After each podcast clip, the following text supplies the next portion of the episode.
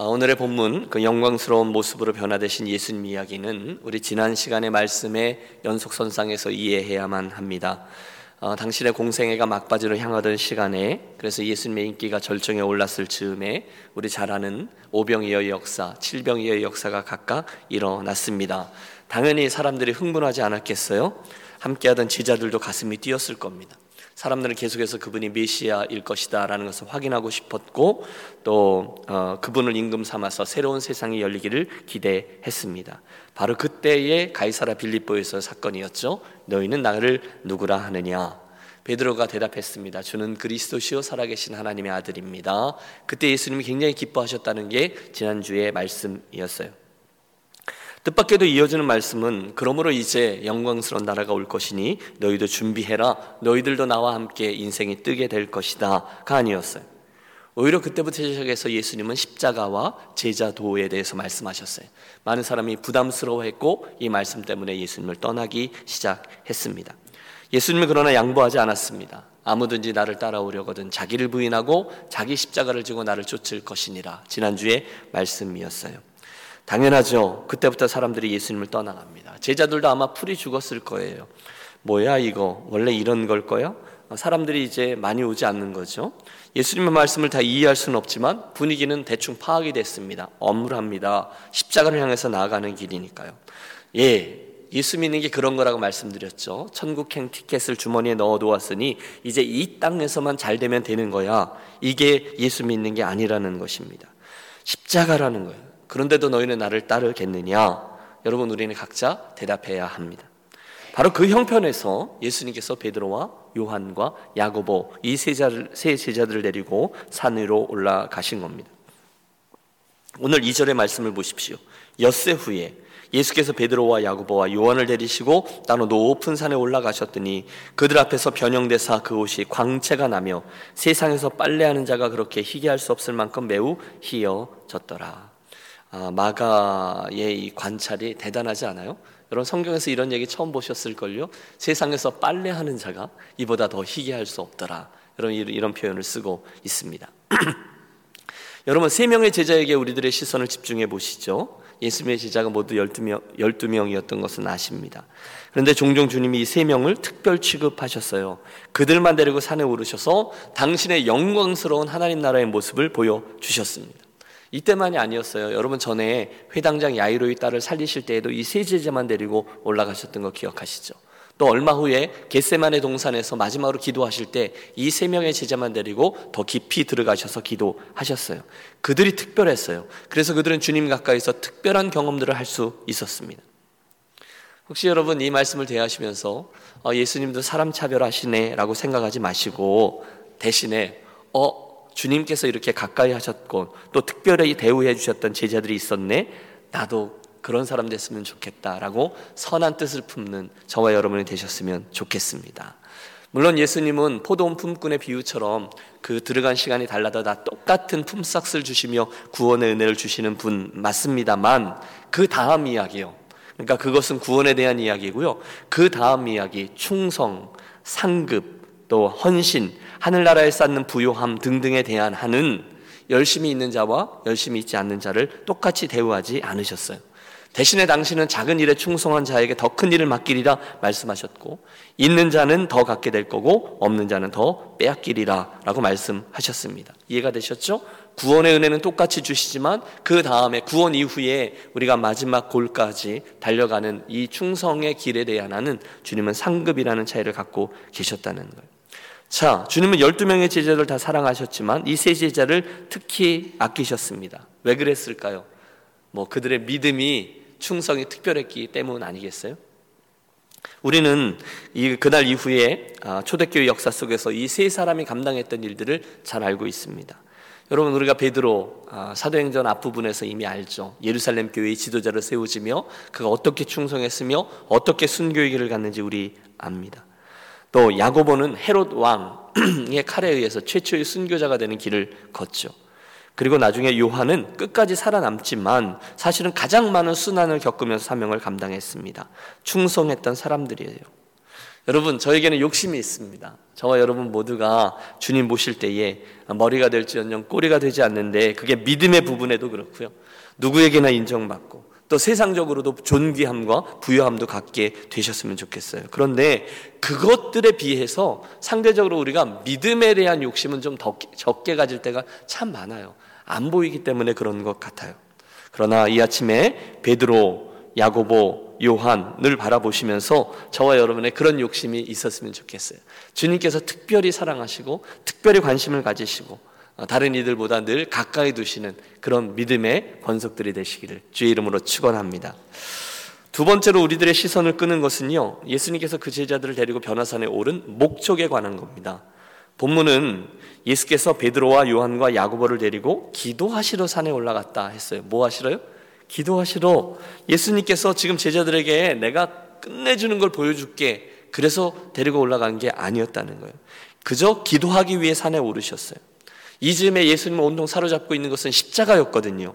그 어려운 십자가, 그 두려운 십자가를 제대로 감당하기 위해서는 주님은 기도가 너무 절실히 필요했어요. 그래서 기도하던 중에 영광스러운 모습으로 변모되셨던 거죠. 아, 오늘 본문 외에도 누가복음 9장에 보면 같은 사건이 기록되어져 있습니다. 거기 보면 기도하실 때의 용모가 변화되고 그 옷이 휘어져 광채가 나더라. 비슷하죠? 기도하던 순간에 예수님이 하나님 나라의 영광스러운 모습으로 변모되었어요. 마태복음 17장도 같은 이야기를 기록하고 있는데요. 더 어, 자세합니다. 그 얼굴이 해같이 빛나며 옷이 빛과 같이 휘어졌더라라고 기록해요. 여러분 그 장면을 생각해 보세요. 예수님이 기도하고 계시는데 그 얼굴이 변형되어 영광스러움 때문에 해같이 빛나게 되었다는 거예요. 그 옷이 너무 휘어졌다는 거예요. 여러분 예수님이 원래 우리 하나님과 어, 근본적으로 동등된 분임을 우리 알고 있어요. 그런데 빌립보서 2장의 말씀처럼 그분이 자기를 비어 종의 형체를 가져 사람들과 같이 되었고 사람의 모양으로 나타나셨다라고 되고 있어요. 그랬던 주님이 원래의 모습으로 변형되셨다. 여러분 얼마나 영광스러웠을까요? 어, 여러분 저는 그런 꿈을 꿉니다. 아, 주께서 제 인생의 여정 속에 어느 순간에 어, 당신의 그 영광스러운 모습의 일부를 보여주셨으면 좋겠어요. 우리 찬송하잖아요. 구주를 생각만 해도 내 마음이 좋거든. 주 얼굴 배울 때에야 얼마나 좋으랴. 여러분 그 주님의 어, 얼굴, 주님의 영광스러움을 맛보는 물론 하나님 나라에 가면 다 그분과 함께 거니까 맛볼 거예요. 그러나 만약에 우리가 꿈에서라도 우리가 기도 중에서라도 또는 신비한 체험 가운데서라도 주님의 영광을 맛볼 수만 있다면 그런 소원이 저와 여러분에게 있으시기를 바랍니다. 주님의 영광의 일부만 맛보면 어, 여러분 더 이상 설명하지 않아도 될 거예요. 그렇죠? 목사가 여러분에게 막 잔소리하면서 여러분 우리 이렇게 합시다, 저렇게 합시다 하지 않아도 우리는 충분히 천국에 대한 소망과 예수 그리스도의 영광을 보고 얼마든지 주님 모습에 어, 주님 보시기 합한 모습으로 달려 나갈 수 있을 겁니다. 모세가 그런 기도했잖아요. 원컨대 주의 영광을 내게 보이소서. 끝. 끝입니다. 그리고 났을 때에 모세에 남겨져 있는 인생에 흔들림이 없었던 것을 기억합니다. 그 영광에 대한 소망이죠. 하지만 또 한 가지 놀라운 것이 있어요. 그것은 구약 성경 중에 가장 위대하고 생각했던 두 명의 인물이 그곳에 나타났다는 거죠. 4절입니다. 엘리야 그리고 모세 그들이 함께 나타나 예수와 더불어 말하거든. 여러분 누가복음은 무슨 얘기했는지까지 기록하고 있습니다. 문득 두 사람이 예수와 함께 말하니 이는 모세와 엘리야라 영광 중에 나타나서 장차 예수께서 예루살렘에서 별세하실 것을 말씀할세. 여러분 그냥 단순히 신비한 게 아니잖아요. 그냥 어떻게 이런 일이 있을까 생각해 봤는데요. 어, 우리 예수님이 창조주 하나님이시고 시간과 공간도 사실은 그분이 창조하신 거기 때문에 그분이 좌우할 수 있는 거예요. 다른 말로 하면 시간, 공간, 천년, 하루 이런 모든 것들이 예수님 앞에서는 다 허물어져 버리는 거죠. 예수님에게 그 시간과 공간이라는 것 자체가 의미가 없는 거예요. 그러니까 모세와 엘리야가 그냥 아무렇지도 않게 예수님과 함께 있을 수 있었던 겁니다. 원래 이스라엘 사람들에게 있어서 모세는요 율법을 가져다 준 아버지입니다. 엘리야는요 하나님의 능력을 이 땅에 가져온 능력의 선지자입니다. 율법의 완성, 예언의 성취가 우리 예수님에게서 이루어지고 있다는 것이죠. 모세야, 모세가 평생 꿈꿔왔던 것, 엘리야가 평생 소원했던 것이 우리 예수님과 예수님의 십자가를 통해서 완성되고 있어요. 누가 복음은 그들이 이야기한 얘기의 주제가 예수님께서 예루살렘에서 별세하실 것이다라고 얘기합니다. 예수님의 죽으심과 부활과 승천에 대해서 이미 세 사람이 얘기를 하고 있는 거예요. 그때 여러분 이 별세하실 것이라고 말할 때 그 별세라는 단어가 엑소더스인데요. 어디서 들어보셨죠? 엑소더스. 출애굽기를 말합니다. 떠난다라는 거예요. 엑소더스. 여러분 죄에서 떠나서 새로운 삶으로 들어가는 놀라운 역사가 펼쳐진다는 것이죠. 예수님께서 이 땅에 성육신 하신 것도 놀랍죠. 공생애 사역을 하신 것도 놀랍죠. 하지만 가장 놀라운 사실 하나님의 신비죠. 모든 인류를 죄에서 구원해 주시는 십자가의 이야기가 이제 시작된다는 거예요. 전 구원의 역사가 바로 이 엘리야와 또 이 모세와 예수님과 함께 이제 요약되었어요. 주님은 그날 그 놀라운 일을 이야기하고 하나님 나라의 완성을 이야기하는 십자가의 죽음에 대해서 이야기하고 있습니다. 자, 그때 여러분 저를 따라오고 계시죠? 뜻밖의 일이 전개되지 않아요? 5절을 한번 보십시오. 같이 한번 읽으시죠.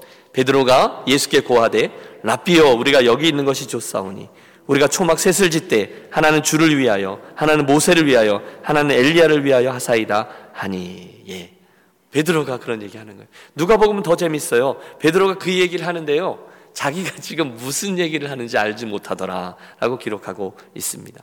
아마 나중에 베드로가 누구한테 얘기해 줬던 것 같아요. 내가 그때 제정신이 아니었어. 이런 겁니다. 여러분, 우리가 그 입장이 됐다고 생각해 보세요.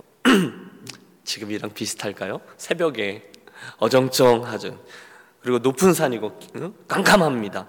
그런데 베드로가 피곤해서 잠깐 졸다가 환해진 거죠. 그분의 영광의 빛 때문에. 그랬더니 예수님의 얼굴이 해와 같이 빛나고 예수님의 옷이 환하게 빛납니다. 세상의 빛이 아니었어요.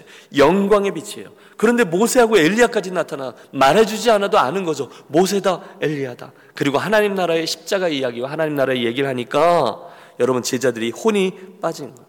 예, 꿈이야, 생시야. 어, 꼬집어 보지 않았을까요? 여러분, 저들이 감당할 수 있는 일이 아니었어요. 주님의 영광을 목도하는 것만도 놀라운데 그 하늘과 땅이 맞닿아 있는 거잖아요. 시간들이 이렇게 쭈그러져서 한 곳에 만난 거잖아요. 눈만 뜨면 그들의 삶과 존재를 규정하고 있던 모세 그리고 엘리야가 눈앞에 있는 거예요. 그러니까 오늘날로 말하면 엄청난 영적 체험을 한 거예요. 부흥하다가 입신의 경험을 한 거예요. 천국 삼층천을 보고 온 거예요.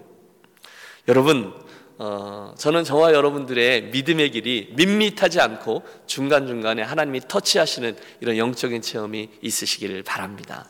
여러분 소원하세요. 기도하세요. 또 설교를 듣다가도 하나님의 음성을 듣게 되어지고요. 또 기도하다가도요. 하나님 나라의 신비한 면들을 맛볼 수 있었으면 좋겠어요. 여러분 지금 이 이야기를 들으실 때 아유 목사님 나는 그런 유가 아니에요. 나는 그런 스타일 아니에요. 라고 말씀하시는 분이 계실지 모르겠어요. 그런데 여러분 분명합니다. 기독교는 신비주의를 쫓지는 않지만 신비의 요소가 늘 있는 거죠. 방언도 하고 예언도 하고 입신도 하고 병고침도 있고 뭐 삼층천에도 올라갔다 오고 우리가 일부러 그것을 추구하는 것은 위험하지만 또 그것이 우리들의 신앙의 형태를 결정짓는 foundation이 되는 것은 안 좋지만 말씀으로 우리들의 삶이 규격화되어 있는 곳에 하나님께서 영적인 어, 이런 놀라운 추억들을 허락해 주신다면 어, 여러분 그것들은 반드시 우리들의 삶에 유익할 줄로 믿습니다. 제가 베드로를 좋아하는 이유가 나와요. 물론 베드로가 단점도 있어요. 하지만 그의 장점이 있죠. 순간순간에 무슨 일이 있으면 믿음의 도전을 확 떠난다는 거예요. 잘 몰라도 일단 뭘 해요. 그러니까 칭찬도 듣고 중간에 꾸중도 들어요. 때로는 베드로가 사고도 쳐요. 그런데 베드로만 물 위를 걸은 유일한 사람이 됐다는 거 아세요? 여러분 이왕 예수 믿을 거면 좀 이런 사고를 좀 치셔도 열심히 주님의 보실 때 무릎을 치실 만한 일들이 있었으면 좋겠어요. 지금도요, 저가 깜빡한 겁니다. 졸다가 깨어나서 제정신이 아닌 채로 반응한 거예요. 베드로답죠? 주님 여기다 초막 셋을 짓겠습니다. 하나는 모세를 위해서, 하나는 엘리야를 위해서, 하나님은 주님을 위해서 여기 살고 싶습니다. 무슨 얘기일까요? 여기 너무 좋습니다. 주님 그냥 우리 이렇게 살았으면 좋겠습니다. 여러분 왜 우리가 은혜 받고 눈물 콧물 흘리면서 고백하지 않습니까? 난 이제 다 됐다. 주님, 이제는 여한이 없습니다. 나는 그냥 이렇게 영원히 시간이 지났으면 좋겠습니다. 그 주님과 함께 있는 영광스러운 체험이 너무너무 행복한 거예요. 그 하늘의 영광을 목도했으니 기쁨이 충만해요. 나머지 것들은 뭐 중요하지도 않아요. 그러니 주님, 그냥 이렇게 끝내십시다. 여기 초막셋을 짓고 여기 유화 사이다. 예, 베드로의 마음이 충분히 이해가 됩니다. 그런데 문제가 하나 있죠? 6절. 그들이 몹시 무서함으로 그가 무슨 말을 할지 알지 못함이더라. 여러분 이게 가로 열고 해석하면 헛소리였더라라고 쓸 수 있어요. 잠꼬대예요. 자기가 지금 무슨 말 하는지 몰라요. 그게 베드로의 문제. 졸다가 엉뚱한 이야기 한 것. 그런데 주님은 베드로를 꾸짖지 않으세요. 그리고 씩 웃으셨겠죠? 또다시 당신 은혜의 자리로 이끌어 주세요. 7절 마침 구름이 와서 그들을 덮으며 구름 속에서 소리가 나되 이는 내 사랑하는 아들이니 너희는 그의 말을 들으라 하는지라. 이제는 하늘 아버지의 음성까지 들려옵니다. 불강력적인 은혜. 여러분 아마 베드로나 야고보나 요한이 그 예수님과 그 두 사람이 별세에 대한 이야기를 할 때, 그러니까 십자가에 대한 얘기를 하는 거잖아요. 부활에 대한 이야기 하는 거잖아요. 하나님 나라에 대한 이야기를 하는 거잖아요. 그게 무슨 얘기인지 이해할 수는 없었을 거예요. 이게 도대체 무슨 얘기일까? 그래서였을까요? 하나님의 음성이 들려집니다. 이는 내 사랑하는 아들이니 너희는 저의 말을 들으라. 하나님의 당부입니다. 이제 예수께서 십자가 일을 갈 것인데 도망가지 말라는. 그게 중요하다는 거예요. 자, 이야기가 어떻게 마무리됩니까? 우리 8절 함께 읽으십니다. 문득 둘러보니 아무도 보이지 아니하고 오직 예수와 자기들 뿐이었더라. 문득 둘러보니 아무도 보이지 아니하고 저는 이게 제일 커요. 오직 따라해 주십시오. 오직 예, 변화산도 있었어요. 예수님도 있었어요. 모세도 있었어요. 엘리야도 있었어요. 구름도 있었어요. 하늘의 음성도 있었어요. 하지만 이 모든 것이 사라지면서 오직 누구만 보여요? 예수만 보이시더라. 여러분 이게 중요하죠. 여러분 신비 체험 아까 말씀드렸는데 좋습니다. 그러나 결국 누가 남아야 되죠? 예수님 남아야 되는 거죠. 예수님 이야기 여러분 왜 그 천국 간증 뭐 지옥 간증 또 앞에 나와서 어, 자기의 인생에 있었던 하나님 이야기 간증하는 건 참 좋지만 잘 들어보세요. 어떤 분들은 그 끝에 가서 결국 예수님이 남지 않고 자기가 남는 분이 있어요. 예수님 이야기를 해야 되는데 자기 이야기를 해요. 그러면 여러분 가짜입니다. 여러분 뭐 어느 곳에 아무리 인기 좋은 리더가 있다 할지라도 아무리 인기 좋은 목사님이 있다 할지라도 잘 들어보세요. 결국에 예수님이 남는 건지 아니면 교묘하게 자기가 남는 건지 그거 보면 우리 알 수 있습니다. 세상과 나는 간 곳 없고 구속한 주만 보이도다. 저와 여러분의 인생의 결론이 되시기를 바랍니다. 어, 우리 유니온 교회의 결론이 되시기를 바랍니다. 아마도 제자들은 예수님께서 죽으셨다가 부활하셨을 때까지 이 변화산 얘기를 하지 않았던 것 같아요. 실제로 마태복음과 마가복음의 비록에 보면 예수께서 직접 말씀하셨어요. 이 일을 다른 누구에게도 말하지 말라. 주님은 종종 자기의 그 신앙 체험, 신비한 체험을 자랑하고 떠버리는 것을 경계합니다. 그래서요, 베드로도요, 끝까지 이야기하지 않다가 한참 후에 베드로후서 1장에서 잠깐 이 사건을 이야기합니다. 천국을 경험하고 왔던 그 이야기죠. 그것도 말씀이 더 중요하다는 것을 강조하면서 이 신비 체험 이야기를 살짝 해요. 또 우리 사도 바울도 알죠? 삼층천을 보고 왔다 그랬어요. 천국을 보고 왔던 그도 고린도후서 12장에 가서야 자기의 그 신비한 삼층천 체험을 남의 이야기처럼 살짝 언급하고 넘어갑니다. 그러면서도 할 수 없이 이건 부득불 말한다 겸손함으로 간증합니다. 이게 체험에 대한 우리들의 바른 자세일 거죠. 언제나 예수님만 남는 거예요. 하지만 여러분 오늘 이 변화산 이야기의 가장 중요한 포인트는 따로 있어요. 그것은 주님께서 이 모든 스토리의 최종적인 방향, 최종적인 목적에 대한 것입니다. 우리가 예수 믿을 때 여러분 오늘 이 아침도 우리가 이게 변화산의 체험이라고 할 수 있을 거예요. 우리가 원래 살고 있던 곳에서 우리가 소위 말하는 주님이 계신 교회당에 모여서 하나님께 나와 예배하는 이 모습 자체가 변화산의 경험인 거죠. 하지만 주님의 영광을 목도하고 하나님 하시는 일을 체험하고 주님의 음성을 듣고 마음에 담고 결단하고 너무너무 중요해요. 하나님이 주셨어요. 하나님의 은혜 주셨어요. 기적도 체험하고 은사도 체험하고 굉장히 중요해요. 그런데 그럼에도 불구하고 우리가 제일 마지막에 놓치지 말아야 될 것은 이 변화산의 체험이 결국 어디를 향하느냐죠. 그것은 바로 우리로 원래 있게 하신 것 저 산 아래라는 거예요. 여러분 우리에게 놀라운 영적 경험이 있어야 돼요. 우리는 반드시 그것을 사모해야 돼요. 산 위에 오르는 시간이 필요해요. 여러분 우리가 와서 기도합니다. 하나님의 영광을 맛보는 체험이 필요합니다. 우리 모두 하나님과 어, 하나님의 영광을 보기를 원하고 그분과 독대하는 시간들이 필요해요. 일부러 광야도 나가요. 어떨 때는 우리 수련회도 가요. 어쩔 때는 산 위에도 오르고 철야도 합니다. 큐티도 하고 기도도 하고. 그게 뭐예요? 변화산이에요. 그분의 영광을 맛봅니다. 그러나 그 다음엔 뭐예요? 우리 원래 있던 삶의 자리로 가는 거예요. 다시금 하나님 허락하신 사명의 땅, 현실로 내려가서 그곳에서 그리스도인으로 사는 것이죠. 밤 깊도록 동산 안에 주와 함께 있으려 하나 베드로의 심정이 그 다음 뭐예요? 괴로운 세상에 할 일 많아서 날 가라 명하신다 여러분 베드로가 돼 보세요 주님하고 거기 있고 싶죠 여러분 오살레 금식 기도원에 가서 1월 달에 신년 축복 성회에 참석해 보세요. 내려가기 싫습니다. 그곳에서 그냥 그렇게 살고 싶어요. 그런데 주님은 우리에게 내려가라고 말씀하세요. 할 일이 있기 때문이라는 나는 거기다 초막 셋을 짓고 거기서 영원히 그렇게 살고 싶죠. 거기가 천국이에요. 골치 아픈 거 만나고 싶지 않아요. 그런데 주님은 우리에게 있게 하신 곳 삶의 현장으로 내려가라 하세요. 왜요? 거기가 우리로 하여금 있게 하신 사명의 땅이기 때문인 거죠. 여러분, 이 밸런스를 잘 맞추시는 분들이 되시기를 바랍니다. 이 밸런스를 잘 못 맞추면 그냥 1년에 300일은 기도원에 가서 사시는 권사님들이 계세요. 여러분, 별로 좋지 않습니다. 아마 그분들의 자녀들 중에 대부분은 아, 우리 엄마처럼 별나게 예수 안 믿었으면 좋겠어 하는 분들이 더 많을 거예요. 그렇지 않아요. 우리에게 변화산의 시간이 필요합니다. 그러나 우리들의 삶의 현실 속에서 그 변화산 아래의 은혜를 가지고 구속한 주만 보이도다 얘기하며 사명의 길을 걷는 것이 또한 필요합니다. 왜요? 여러분 다음 시간에 우리가 살필 거지만요 사명이 있었어요 변화산에 있는 영광의 순간에 저 아래에는 예수님이 필요하고 제자들이 필요한 사명의 순간이 진행되고 있었다는 거예요 결론을 한번 맺어볼까요? 사랑하는 여러분 우리가 믿음의 길을 가다가 별일들을 다 만나요 힘들고 어려울 때도 있어요 오늘 예수님처럼 힘든 십자가의 길을 저 눈앞에 보고 있을 때 두려울 때 마음 둘 곳 없을 때 어제 우리가 나누었던 말씀처럼 야곱의 그 광야에서의 그 곤고할 때에 하나님이 오셔서 만져주시는 어제 같은 경우는 위로의 하나님이었지만 오늘 같은 때는 영광의 하나님이죠. 그런 하나님을 맛보는 변화산의 체험이 저와 여러분의 풍성이 있게 되시기를 바랍니다. 하지만 그 체험이 너무너무 좋아서 우리가 소원하고 욕심을 내고 또 그렇지만 결국 그곳에 촌막을 짓고 그곳에 있겠다라는 욕심은 내려놓으시고요. 많은 사람들이 거기서 실수하잖아요. 그냥 거기서 그렇게 사는 것이 좋은 거라고. 그렇지 않아요.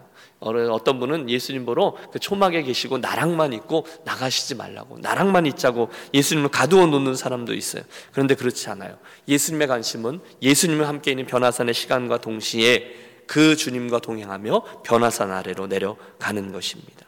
그리고 오늘 우리가 그걸 하려고 그래요. 그래서 오늘 이 아침에 우리가 기도하는 것은 변화산 위의 자리입니다. 주님을 맛보고 싶다 말씀드리고 주님의 음성을 사모하시고요.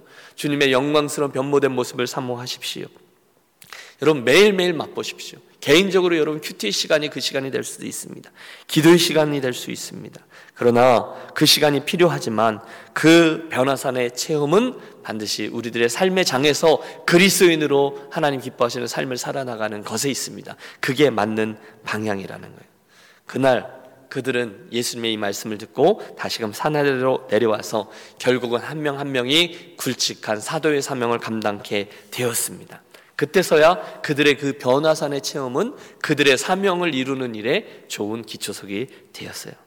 어, 이 아침에 우리 그 변화산에서의 제자들의 영광스러운 체험들이 나의 것이 되시기를 소원하며 기도하며 나아가겠습니다. 그리고 나서 그 뜨거움과 그 영광을 본 감격을 가지고 우리들 있게 하신 곳에서 진지한 그리스도의 제자로 사명의 일을 감당하는 우리 모두가 되시기를 바랍니다. 기도하겠습니다. 하나님 아버지 우리들의 남겨져 있는 인생이 얼마 될지 모르지만 그 기간 동안에 우리 예수님의 눈에 번쩍 띄어서 그날 베드로와 야고보와 요한처럼 선한 일을 위해서 주님의 특별한 취급을 받는 특별한 사람들 우리 모두 되게 하여 주시옵소서. 우리들의 인생의 변화산의 축복도 많이 허락해 주십시오. 우리가 기도할 때 우리들의 어두운 눈을 뜨게 하시고 우리들에게 닫혀진 귀를 열게 하여 주셔서 주의 기이한 일들을 보게 하시고 하늘의 영광과 하나님 나라의 음성과 또 그 나라의 신비와 헌신한 자의 감격 이 모든 것들을 우리 안에 가득하게 하여 주옵소서. 그러나 그 변화산의 체험을 가지고 그 자리에 안주하는 것이 아니라 또다시 우리로 있게 하신 삶의 자리에 가서 가정과 교회 공동체와 하나님 나라를 위한 그 일에 힘쓰는 선한 청지기들 우리 되게 하여 주시옵소서. 귀하신 주 예수 그리스도의 이름으로 기도하옵나이다. 아멘. 이 아침 이 기도함으로 변화산 위로 오르겠습니다. 하나님 제 인생에 강하게 역사해 주시고 하나님 우리의 공동체 위에 우리들의 예배와 일터 위에 하나님의 임재로 채워 주시옵소서. 우리 기도하겠습니다. 어, 신비함을 사모하십시오. 주님 저에게 음성 들려 주십시오. 주님 저에게 평강 주십시오. 여러분 사모하며 기도하십시오. 또 오늘 저녁에 우리 사역들이 있습니다. 새가족 환영회 잘 마치게 해달라고. 또 우리 요즘 우리 막 시작했죠. 우리 사랑팀에서 소그룹에서 진행하는 백불의 행복 outreach의 사역을 위해서 또 Thanksgiving 어간의 우리 KM 청년부의 멕시코 단기 선교 사역을 위해서 또 우리 교우들 중에 연약해지셔서 수술하셨고 어, 병원에 입원하신 교우들 한분 한 분 마음에 담고 기도합니다. 어제 언급했는데요. 우리 한순자 권사님 어, 수술하시고 이제 막 나오셨습니다. 유홍열 집사님 어, 위해서 우리 같이 기도하겠습니다. 또 그 외에도 우리 이것저것 수술 후에 또 주님의 은혜가 필요한 뭐 연약해진 분들이 있습니다. 주님과 깊이 교제하며 그분들 주님께로 함께 올려 드리겠습니다. 함께